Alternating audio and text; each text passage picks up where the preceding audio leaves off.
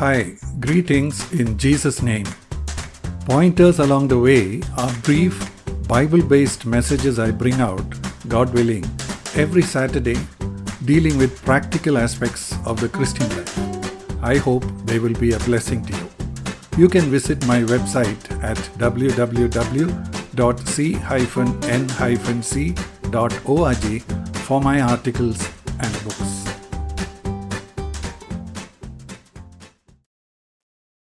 This is pointer number 956 and it's called God is not like us.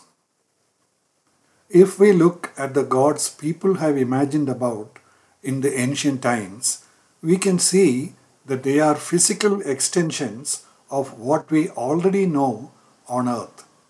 But in order to attribute supernatural powers to these gods, people imagine them to have special physical features. This illustrates the fact that the God who created the universe is far beyond our understanding, and all human ideas will fall short. God is spirit without form, and it is blasphemous to represent him through physical forms. Deuteronomy chapter 4, verses 15 and 16. So watch yourselves carefully, since you did not see any form on the day the Lord spoke to you at Horeb from the midst of the fire, so that you do not act corruptly and make a graven image for yourselves in the form of any figure, the likeness of male or female. But there is something deeper we need to know. Even when we learn about the character of God from His revelation in the Bible, we have a tendency to interpret it according to our own experiences.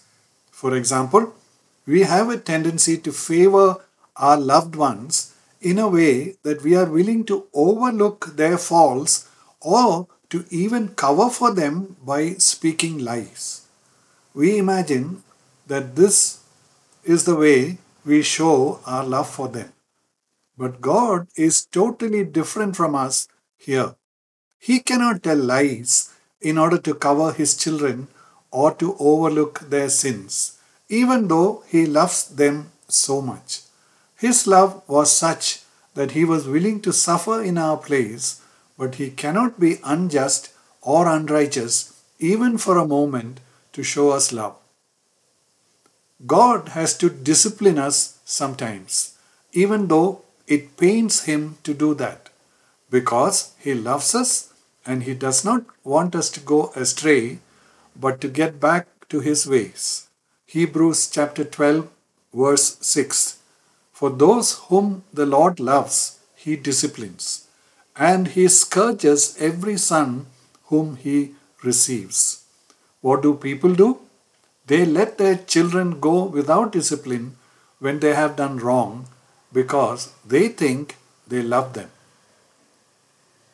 We find it difficult to understand this God because of our natural inclinations that have been corrupted with sin because of the fall, and also because we imagine God is just like us in his character. Another example of this mistake is when we excuse our anger by saying God also gets angry.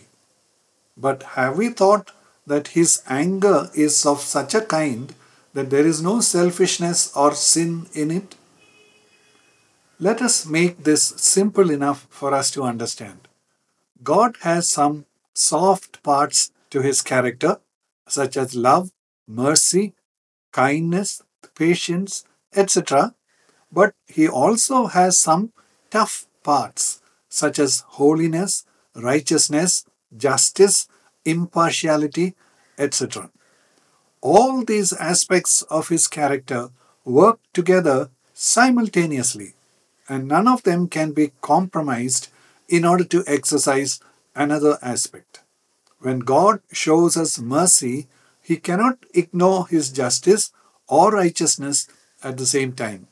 In order to be righteous in forgiving us, he had to see to it that our sins also got their punishment, which he did by taking it on himself.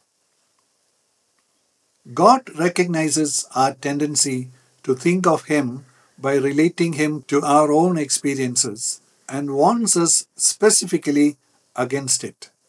Psalm 50 verses 18 to 21. When you see a thief, you are pleased with him, and you associate with adulterers. You let your mouth loose in evil, and your tongue frames deceit. You sit and speak against your brother. You slander your own mother's son. These things you have done, and I kept silence. You thought that I was just like you. I will reprove you and state the case in order before your eyes. We need to understand God and His ways by learning from what He has revealed to us through His Word. There we find not only descriptions about God and His character, but also examples of how He dealt with different people and situations. We will find that we need to know God as being much more than love and also to become like Him. May the Lord bless you in your life as you have listened to these words. Thank you.